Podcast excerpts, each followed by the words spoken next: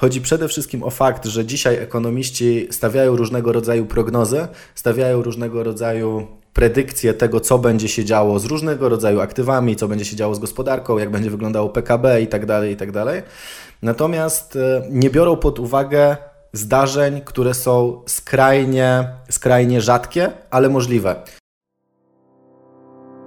Jak odnaleźć się w finansach? Jak sprawić, by pieniądze służyły realizacji naszych celów życiowych? Na te oraz inne pytania odpowiadają goście podcastu Po ludzku o pieniądzach, którego partnerem jest Generali Investments T F I S A i który mam zaszczyt prowadzić. Nazywam się Radosław Budnicki, na co dzień prowadzę podcast Lepiej Teraz i nie jestem internetowym guru zarabiania. Rozmawiam tylko po ludzku o pieniądzach z ekspertami, którzy zrozumiałym językiem tłumaczą zawiłości finansów i to, jak sprawić, by pieniądze nam służyły, a nie nami rządziły. Serdecznie zapraszam. Witam Was serdecznie w kolejnym odcinku podcastu Po ludzku o pieniądzach. Dzisiaj do rozmowy zaprosiłem eksperta Mateusza Warmuza, który opowie o antykruchości, o takiej koncepcji wymyślonej przez Nassima Nicholasa Taleba i o tym, w jaki sposób wpływa na nasze podejście do pieniędzy. Serdecznie zapraszam do wysłuchania tego odcinka. Cześć Mateusz. Cześć Radku, dziękuję Ci bardzo za zaproszenie. Bardzo dziękuję Ci, że zgodziłeś się wystąpić w podcaście Po ludzku o pieniądzach. Dla tych osób, które Ciebie nie znają, jakbyś mógł opowiedzieć, czym się zajmujesz właściwie zawodowo tak naprawdę? Wiesz co, no, ja zawodowo prowadzę swoją firmę związaną z rynkiem finansowym od ponad półtorej roku trochę. Wcześniej pracowałem dla podobnej firmy. No i co, zajmuję się między innymi pośrednictwem ubezpieczeniowym, trochę inwestycjami, kwestiami kredytowymi, czymś, co w Polsce zwykło się nazywać doradztwo finansowe. A pamiętasz swoje pierwsze zarobione pieniądze? Jasne, no chyba każdy pamięta swoje pierwsze zarobione pieniądze. Pytanie, jak daleko mamy sięgać pamięcią, bo pierwsze pierwsze to jest, myślę, że jakieś osiemnaście lat temu spokojnie i to jest oczywiście standardowo chyba w tamtych czasach, czyli truskawki. Truskawki, zbieranie truskawek, koszyki, natomiast pierwsza etatowa praca to jest końcówka mojego dziewiętnastego roku życia, mniej więcej zabójcza praca magazyniera, także było fajnie. No generalnie głównie po to, aby się na studiach utrzymać, nie? No tak, właśnie miałem Cię zapytać, na co prze, przeznaczyłeś te pieniądze pierwsze zarobione. No to te całkiem pierwsze pewnie na jakieś słodycze z tego co pamiętam, natomiast te już w dorosłym życiu generalnie na wszystkie kwestie związane właśnie z utrzymaniem się na studiach. Mateusz, a pamiętasz przekonania, jakie panowały w Twoim domu na temat pieniędzy? Wiesz co, ciężko mi to tak precyzyjnie określić, bo szczerze mówiąc jakby u mnie w domu się średnio w ogóle rozmawiało o pieniądzach na poziomie rodzice-dziecko. To jest jedna rzecz. Druga rzecz jest też taka, że no powiedzmy sobie szczerze, nie przelewało się w tamtych czasach nam. Akurat natomiast nie sądzę, żeby moi rodzice mieli jakieś negatywne przekonania o pieniądzach. Raczej. Biorąc pod uwagę moją mamę, no bo to też jakby z nią mieszkałem, akurat tak się w życiu potoczyło, to, to, to nie, nikt mi nie wrzucał jakichś negatywnych przekonań, że, że pieniądze są źródłem wszelkiego zła, czy cokolwiek takiego, natomiast po prostu się o tym, o, o, jakby o tym aspekcie rzeczywistości nie rozmawiało za bardzo, nie? Poza mamo daj dychę na, na jakiegoś tam kole czy, czy chipsy. A powiedz mi, yy, skąd czerpiesz wiedzę o finansach? Czy są blogi, vlogi, podcasty, może książki? Wszystko po trochu. Tak się fajnie chyba, przynajmniej tak mi się wydaje, tak się fajnie w moim życiu ułożyło, że kiedy trafiłem do branży finansowej, to trafiłem pod skrzydła jednej z osób, która chyba najdłużej w Polsce zajmuje się w ogóle tą branżą, bo Fryderyka Karzełka, nie wiem czy kojarzysz? Tak, tak, kojarzę. Więc jakby zaczynałem u niego w firmie, zresztą teraz jesteśmy wspólnikami. No i pierwszą wiedzę o finansach czerpałem głównie od niego. No później z czasem oczywiście czym dalej w las, tym więcej drzew, więc pojawiły się i książki, i vlogi, i blogi, i jakby nie ze wszystkimi zgadzam, jakby nie ze wszystkim co czytam, czy co oglądam się zgadzam w stu procentach, ale w jakiś sposób staram się łączyć po prostu te podejścia i, i dopasowywać je do siebie. Mhm. Czyli miałem... Że... Jakby móc wymienić, bo też widziałem, że na przykład jednym z gości na Twoim podcaście był Marcin Iwuć, tak? Mhm. A, więc też mi się zdarza go słuchać, czy, czy na przykład Michała Szafrańskiego. No jakby to są takie topowe chyba nazwiska w Polsce, jeżeli chodzi w ogóle o finanse osobiste i kwestie związane z finansami. Natomiast no, jeżeli chodzi o e, książki, to na przykład coś, co do mnie totalnie nie przemawia, to jest Kiyosaki, natomiast z drugiej strony e, część swojej e, strategii na pewno gdzieś tam znalazłem też u Harva Ekera, tylko ją po prostu trochę uprościłem. Masz jakieś podcasty, których słuchasz yy, z dziedziny finansów? Poza polskimi Podka- na przykład. Nie, nie, nie czytam, znaczy nie słucham angielskojęzycznych źródeł z jednej prostej przyczyny, o ile dogadać się dogadam, nie sprawia mi to przyjemności. W sensie mój angielski nie jest na tyle dobry, żeby przyjemność sprawiało mi słuchanie podcastów czy, czy oglądanie filmów po angielsku. Staram się to szlifować cały czas. Natomiast póki co jeszcze na pewno nie, nie, nie słucham niczego z zagranicy, natomiast czytam przekłady książkowe, to, to jak najbardziej. No i tutaj między innymi z takich typowo finansowych rzeczy, na przykład bardzo fajna książka jest, bardzo fajną książką jest książka Torpa, czyli Jak pokonałem kasyno i rynek finansowy, bodajże tak ona się nazywa, od Las Vegas do Wall Street, czyli Jak pokonałem kasyno i rynek finansowy. No i między innymi bardzo dużą część mojej strategii finansowej, którą stosuję u siebie, ale również którą pokazuję chętnie swoim klientom, no to jest właśnie Nassim Nicholas Taleb i Antykruchość, czy wcześniejsza książka Czarny Łabędź. No właśnie, chciałem Cię zapytać, czy czytałeś książkę Nassima Nicholasa Taleba, Antykruchość? Już odpowiedziałeś na to pytanie. Czy, czy mógłbyś... Powiem Ci szczerze, że w ten sposób na Ciebie trafiłem, kiedy szukałem informacji na temat tej książki. Trafiłem na kanał YouTube'owy, który prowadzisz. Założyłeś chyba niedawno dopiero i nagrałeś kilka już dość długich filmów na temat finansów, Twojego podejścia. Chyba generalnie rozwoju osobistego, tak mi się wydaje, że w tym kierunku idziesz. Popraw mnie, jeżeli się mylę. Wiesz co, ja z wykształcenia jestem psychologiem. Jakiś czas temu obroniłem swój tytuł, więc mogę się tak nazwać. I bardziej, znaczy inaczej, jeżeli chodzi o sam kanał, to tam są poruszane głównie tematy związane z zarządzaniem finansami. Pewnie z czasem pojawią się też tematy związane bardziej z zarabianiem pieniędzy. Natomiast czy to jest kwestia rozwoju osobistego? Ja bym tak tego chyba przynajmniej na tym etapie jeszcze nie nazwał. To znaczy mi zależy na tym, żeby przekazywać wiedzę właśnie z zakresu finansów osobistych, z zakresu styku dziedzin psychologii, finansów osobistych, czyli tego, jak tam gdzieś pewnie znalazłeś przeglądając kanał, jakie błędy poznawcze na przykład popełniamy podejmując nasze mhm, decyzje finansowe. Dokładnie. Czy tego typu rzeczy. I generalnie taka psychologia finansów jest czymś, co bardzo lubię, czymś, o czym lubię czytać, o czym się lubię uczyć, na co lubię zwracać uwagę też w swoim życiu, więc jakbym miał to krótko podsumować, głównie finanse, głównie zarządzanie pieniędzmi w kontekście zarówno samych rynków finansowych, jak i psychologii finansów i pewnie z czasem pojawi się tam też trochę o zarabianiu. Mhm. Dobrze. Może wróćmy w takim razie do tytułu Taleba, czyli Antykruchość. To pierwsza książka chyba jego, ta bardziej popularna. Czym jest ta antykruchość według niego? Jakbyś mógł wytłumaczyć słuchaczom, skąd się wzięła ta antykruchość? Okej, okay, tu, tu Cię tylko szybko i krótko bardzo poprawię. Pierwszy był Czarny Łabędź, później Antykruchość wyniknęła z Czarnego okay. Łabędzia, tak jakby. Więc musimy się na sekundę cofnąć do tego Czarnego Łabędzia, żeby pokazać ideę antykruchości. Więc Taleb generalnie, może jeszcze najpierw przybliżmy trochę w ogóle postać Nassima Nicholasa Taleba. Więc Taleb to jest osoba, która jako młody człowiek zajmowała się tradingiem. Jakby zawodowo zajmował się tradingiem, handlował opcjami tak zwanymi. Natomiast dzisiaj jest też naukowcem, probabilistykiem i takim trochę wyklętym ekonomistą, powiedziałbym, bo dość... mocno wyraża się o kolegach ze swojej branży, powiedzmy, ujmując to jak najłagodniej. Natomiast Nassim Nicholas Taleb zauważył jedną bardzo ważną rzecz.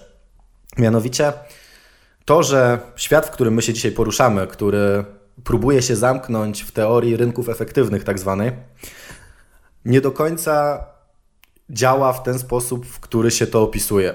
Więc żeby to doprecyzować, chodzi przede wszystkim o fakt, że dzisiaj ekonomiści stawiają różnego rodzaju prognozy, stawiają różnego rodzaju predykcje tego, co będzie się działo z różnego rodzaju aktywami, co będzie się działo z gospodarką, jak będzie wyglądało P K B i tak dalej, i tak dalej. Natomiast nie biorą pod uwagę zdarzeń, które są skrajnie, skrajnie rzadkie, ale możliwe. Mieliśmy w tym roku dobry przykład koronawirusa. Żeby to zobrazować tylko statystycznie, wyobraź sobie, że zbierasz na stadionie sto osób. I teraz, jeżeli chcesz zmierzyć odchylenie standardowe od średniej czy statystykę i na przykład stwierdzisz, że chcesz zmierzyć ich wzrost, no to zmierzysz sobie wzrost każdej z tych stu osób, podzielisz przez ilość tych osób i wyjdzie ci jakaś liczba. I teraz niezależnie od tego, kogo wprowadzisz następnie na ten stadion, jeżeli to będzie na przykład osoba, która mierzy, nie wiem, dwa i pół metra, powiedzmy, taka turbo wysoka, jeżeli dołożysz go do tej puli, to ta średnia się jakoś wybitnie nie zmieni. Czyli cały czas to odchylenie standardowe, czy też inaczej mówiąc rozkład Gaussa, tak zwany, będzie się kształtował bardzo podobnie.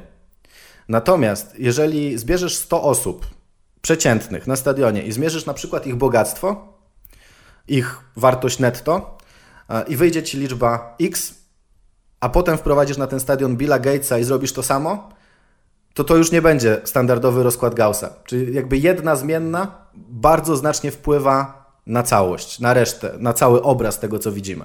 No i teraz mieliśmy coś takiego na przykład na poziomie koronawirusa, a przynajmniej można uznać, że to było coś w ten deseń.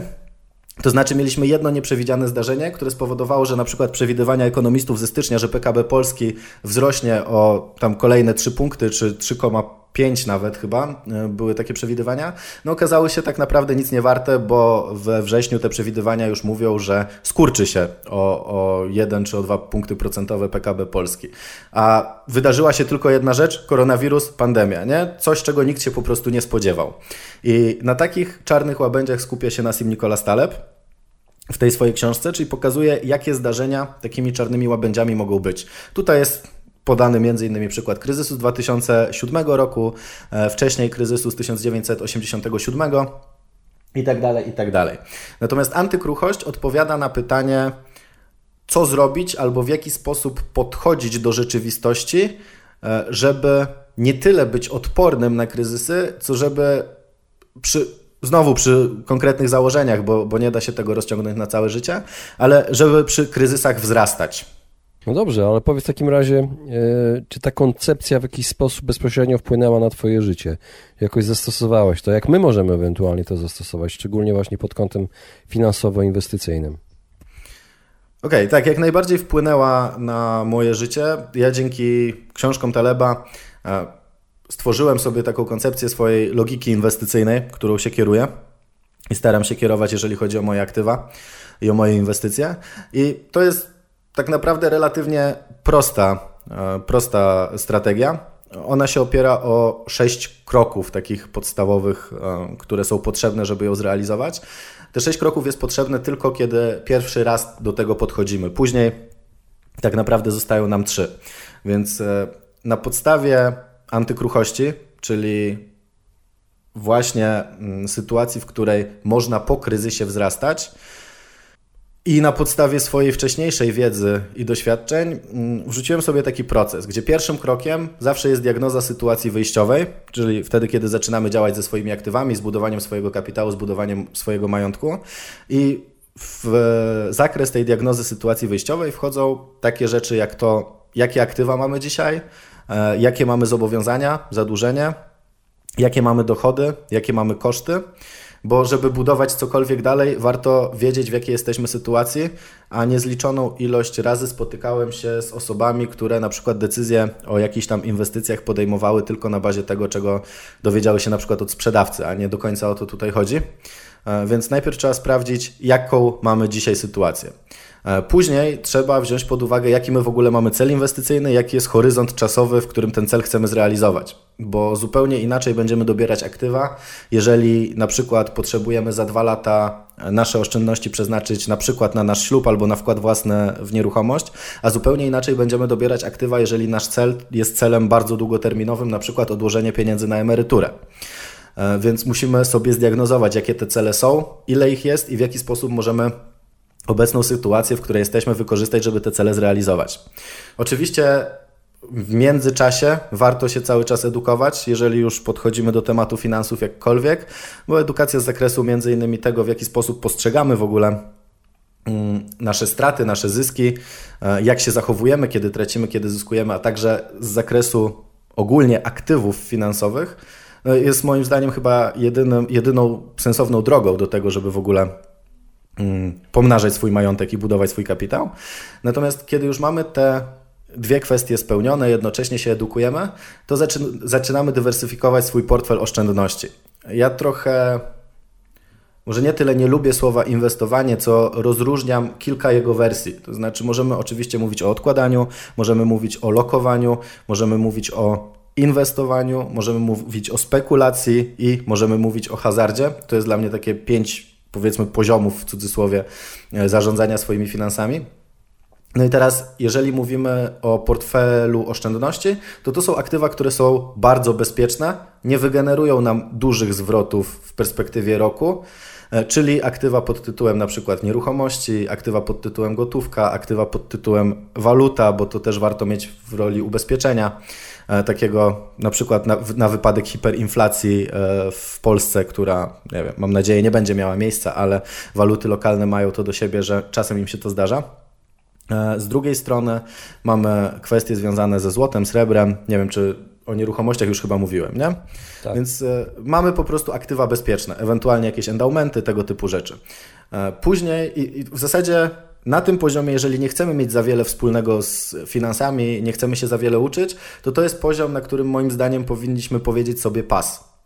Natomiast jeżeli chcemy się uczyć i iść dalej, no to wchodzimy właśnie w moment startu na rynku inwestycyjnym i tutaj to, co jest bardzo ważne i co wynika właśnie z antykruchości, to jest ograniczanie strat kwotowo, czyli bardzo szeroka dywersyfikacja instrumentów, które mogą przynieść bardzo wysokie zyski, ale y, ograniczanie strat na poziomie inwestowanych kwot.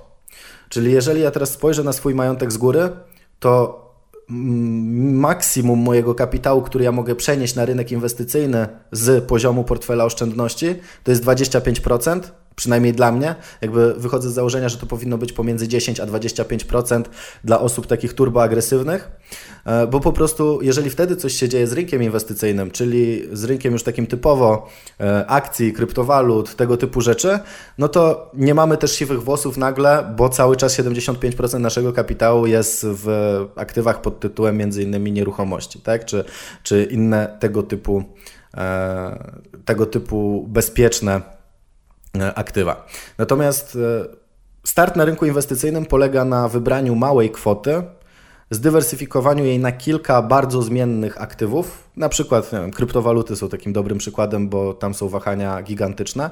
Przy czym zaznaczam, bardzo, bardzo ważnie zaznaczam, że bardzo małe kwoty naszych oszczędności tam wrzucamy i po prostu sprawdzamy, jak się zachowujemy, kiedy nagle nasze aktywa tracą pięćdziesiąt procent wartości albo kiedy nagle zyskują sto procent wartości. W jaki sposób my do tego podchodzimy na poziomie mentalnym. I jeżeli wszystko jest ok, jeżeli czujemy się na tyle mm, dobrze, na tyle poznaliśmy siebie, że wiemy, jak na nas wpływa wahanie instrumentów agresywnych, wiemy, czy na przykład jeżeli nasze aktywa, wartość naszych aktywów spadnie o dwadzieścia procent, to wiemy, czy nie chcemy ich już natychmiast wypłacać, bo wali nam się świat, tylko po prostu zdajemy sobie sprawę z czegoś takiego jak koniunktura między innymi. To wtedy możemy część kapitału przenieść już w taki element dywersyfikacji na rynku inwestycyjnym i tak jak mówię, wtedy maksymalnie do dwadzieścia pięć procent aktywów ja sobie na przykład w tym momencie inwestuję bardziej agresywnie. To, to są takie twoje zasady. Czy teraz inwestujesz właśnie tak, jak powiedziałeś? Tak, jakieś... ja ko- ko- korzystam dokładnie z tego wzoru. Dokładnie z tego, co opracowałem, korzystam, a to, że z tego korzystam, wynika głównie z faktu, że jak byłem trochę młodszy, udało mi się zarobić trochę pieniędzy, więc stwierdziłem, że dobrym pomysłem będzie je pomnożyć i bardzo agresywnie zainwestowałem, co najpierw przyniosło mi bardzo duży zwrot, później bardzo duży spadek, bardzo dużą stratę, na szczęście bez zadłużenia żadnego po fakcie, więc po prostu uznałem, że potrzebuję czegoś, co jest bardziej stabilne, to znaczy ja nie potrafię obserwować takiego gigantycznego wahania wartości swoich aktywów, jeżeli wszystkie aktywa mam zainwestowane agresywnie. Jakby czuję się po prostu z tym źle, wolę mieć to po prostu ustawione właśnie w taki sposób, o jakim mówiłem przed chwilą. A możesz zdradzić, ile procent dochodów przeznaczasz na oszczędzania, ile na inwestycje? Wiesz co, skupię się może na budżecie domowym, jakby pominę kwestie firmowe. Jeżeli chodzi o budżet domowy, no to mniej więcej pięćdziesiąt procent tego, co zarabiamy prywatnie z moją partnerką, przeznaczamy na oszczędności i na inwestycje. A prowadzisz Około... budżet domowy właśnie? Prowadzicie wspólnie budżet domowy? Tak, prowadzimy jak najbardziej budżet domowy. Wynika to z kilku faktów. Po pierwszy, pierwszy fakt jest taki, że zaczęliśmy bardzo dawno, kiedy zarabialiśmy jeszcze też relatywnie niewiele, bo zaczęliśmy jak tylko mieliśmy w ogóle w planach przeprowadzkę, wyprowadzkę na swoje, czyli tam chyba gdzieś koło dwudziestego pierwszego dwudziestego drugiego roku życia zaczęliśmy prowadzić wspólnie budżet. I, I tak de facto okazało się, że prowadząc ten budżet nawet z niewielkich zarabianych kwot da się coś tam ostatecznie odłożyć. Czym więcej zarabialiśmy, tym dzięki temu, że prowadziliśmy budżet, więcej odkładaliśmy, bo też jakby wychodziliśmy z założenia, że skoro jesteśmy się w stanie w określonych kosztach utrzymać, a teraz dostajemy na przykład podwyżki albo ja zaczynam zarabiać więcej w ramach swojej działalności, to niekoniecznie oznacza, że muszę podnosić swoje koszty o tyle, o ile podniosę swoje dochody. Ja też bardzo mocno oddzielam finanse, od firmow- finanse firmowe od finansów osobistych, więc pomimo tego, że mam i spółkę, i działalność, i kilka projektów gdzieś tam pobocznych, to i tak, i tak wypłacam sobie zawsze wypłatę na konto prywatne, która jest relatywnie niewielka w stosunku do tego, co powiedzmy, że mógłbym z konta działalności czy z konta spółki wypłacać, natomiast później właśnie w odpowiedni sposób to dzielimy, czyli około pięćdziesiąt procent tego, co jest budżetem prywatnym, idzie na oszczędności, około pięćdziesiąt procent idzie na kwestie związane z utrzymaniem się, natomiast no, wynika to też z tego, że powiedzmy zarabiamy na tyle, że możemy sobie na to spokojnie pozwolić. Mm. No i, i taka też może ciekawa anegdota, a przynajmniej dla mnie ciekawa, kiedyś próbowaliśmy z tego budżetu zrezygnować, chyba z dwa lata temu, na kwartał. No i nie wyszło nam to na dobre, bo okazało się, że nie dość, że w tym w czasie tego kwartału co prawda podnieśliśmy dochody, ale koszty podnieśliśmy też do tego stopnia, że musieliśmy trochę pieniędzy wyciągnąć z kont oszczędnościowych, więc po prostu bardzo szybko do prowadzenia tego budżetu wróciliśmy. Oboje jakby mamy problem z panowaniem nad sobą, jeżeli chodzi o zakupy, więc ten budżet idealnie pozwala nad tym problemem zapanować. A używacie jakiejś aplikacji do tego, po prostu Excela, jak to wygląda? Czy po prostu zaglądacie do swoich no, konta, gdzie jest wszystko widoczne? Nie, prowadzimy Excel. Jest, mam stworzony Excel, który po prostu dzień po dniu, znaczy nie uzupełniam go oczywiście dzień po dniu, natomiast przed początkiem miesiąca siadam ze swoją partnerką, planujemy to, co w przyszłym miesiącu trzeba kupić, jak to ma wyglądać mniej więcej. A później raz w tygodniu, ponieważ ja też za wszystko płacę kartą, dlatego że zbieranie rachunków uważam za strasznie upierdliwe, a z konta potem mogę sobie szybko przepisać te wydatki do Excela, to po prostu raz w tygodniu, w piątek najczęściej albo w sobotę wieczorem siadam i przepisuję to, co w danym tygodniu żeśmy wydali. Dzięki temu też monitoruję mniej więcej, ile wydajemy na jedzenie, ile nas kosztuje utrzymanie mieszkania, ile nas kosztuje jakiś tam sport, dodatkowe kwestie, ile nas kosztuje rozrywka. I po prostu dzięki temu widzę, że jesteśmy w stanie naprawdę spore kwoty oszczędzać, pomimo tego, że raczej też się jakoś wybitnie nie ograniczamy z wydatkami. Mhm. A mam do Ciebie pytanie a propos oszczędzania jeszcze. Czy tworzycie coś takiego jak poduszki finansowe na jakieś konkretne rzeczy? Tak, oczywiście. No to wynika między innymi właśnie z tej strategii, o której mówiłem, czyli tej strategii, strategii logiki inwestycyjnej, że jakby na poziomie dywersyfikacji portfela oszczędności mamy po prostu kilka swoich kont, które służą do różnych rzeczy. I w tym jedno konto służy do tego, żeby zbierać tam pieniądze, które później będą zainwestowane w ramach tych dwudziestu pięciu procent, o których mówiłem wcześniej. Jest oczywiście jakiś tam produkt emerytalny, endowment, który sobie oboje opłacamy. Jest do tego kwestia związana z taką poduszką na wszelki wypadek. Gdyby się coś wydarzyło teraz i nagle trzeba by było wydać, nie wiem, dwa, trzy, pięć tysięcy na, nie wiem, bo się pralka zepsuje albo samochód, albo cokolwiek innego. Do tego dochodzi jakiś tam budżet wakacyjny, więc staramy się to tak w miarę, w miarę sobie dzielić pomiędzy kontami, żeby to miało ręce i nogi, żeby po prostu nie podbierać niepotrzebnie z, z jakichś tam kont, które są na przykład poduszką taką nieruszalną. Co, zbliżamy się już powoli do końca. Na koniec mam właśnie do Ciebie pytanie, na które chyba częściowo już odpowiedziałeś, ale jeszcze niedokładnie. Mianowicie chodzi mi o plan finansowy na emeryturę. Jak planujesz zostać emerytem? Z czego się utrzymywać? Ja średnio wierzę w ZUS. Generalnie, jak zapewne większość osób, która ma coś wspólnego z finansami w Polsce, raczej, raczej w perspektywie mojej starości czy, czy mojej emerytury ta instytucja już nie będzie funkcjonować.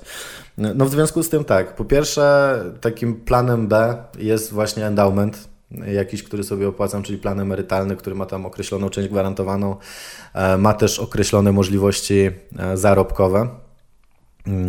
Czyli może generować zysk w perspektywie roku.